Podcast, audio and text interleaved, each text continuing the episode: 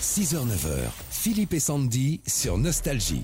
On parle ce matin à 7h53 sur Nostalgie de, de, de ces tubes ressortis grâce au cinéma.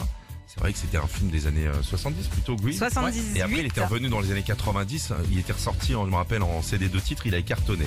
Alors, quels sont ces fameux titres tubes de la playlist Nostalgie? Roy Orbison. Ben oui.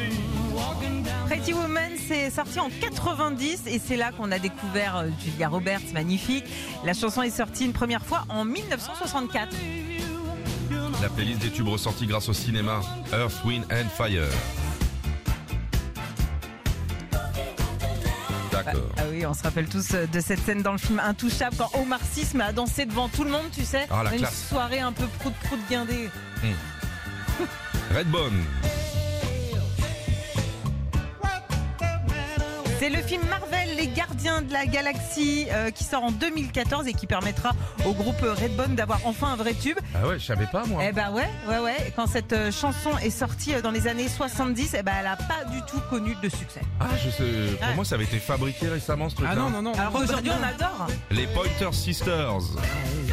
Oh, c'est tellement.